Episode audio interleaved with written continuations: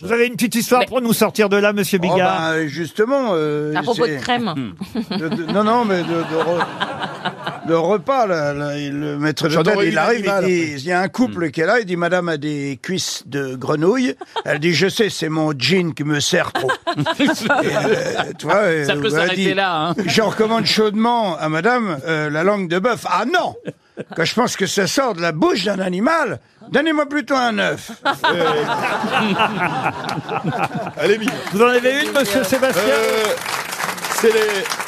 Ah, je sais pas si tu la connais, Jean-Marie, c'est les- les- les- le lapin qui vient narguer les petits renardeaux devant, la, Ah devant oui, leur, oui, leur oui, terrier. oui, elle est très le bien, lapin, il, il vient narguer les petits renardeaux et à un moment, il, il dit au petit renardeau, je vais niquer ta mère. Et il part en courant. Et le petit renardeau, il va se plaindre à la mère renarde. Il dit, mais il y a un lapin qui est venu, il dit qu'il voulait... euh, Elle dit, tu vas voir demain s'il revient. Et le lendemain, le lapin revient, il commence à brancher les renardeaux et il fait, je vais niquer ta mère. Et la renarde, elle sort, elle fait, ah ouais, tu veux me niquer? Tu vas voir. Et elle se met à lui courir après.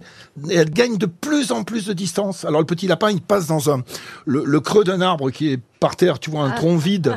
Il passe dedans et la renarde essaie de passer et elle se coince la tête. Et le petit lapin passe derrière, il ouvre sa braguette de lapin, il dit, c'est pas que j'en ai vraiment envie, mais je l'avais promis au gosse.